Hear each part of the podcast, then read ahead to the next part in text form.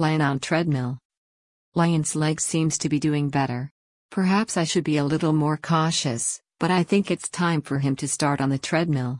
Again, it's only two days a week, and it's up to him how long he can manage to walk each time. Starting Sunday, he can pick any two days until the following Saturday. He can't decide to do Saturday of this week and Sunday of next week. Nope. It goes from Sunday to Saturday. I don't think he's interrupted me lately. I know he doesn't want a repeat visit to the spanking bench. He may be on his best behavior.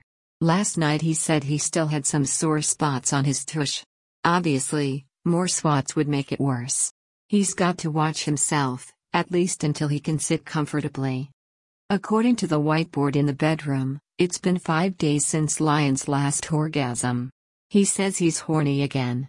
The problem is that I've been making up time at work because I left early for his appointment, and he's been snoozing a lot.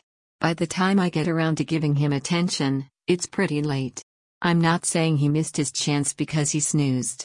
I'm going by his statements that sex is better earlier in the day slash evening.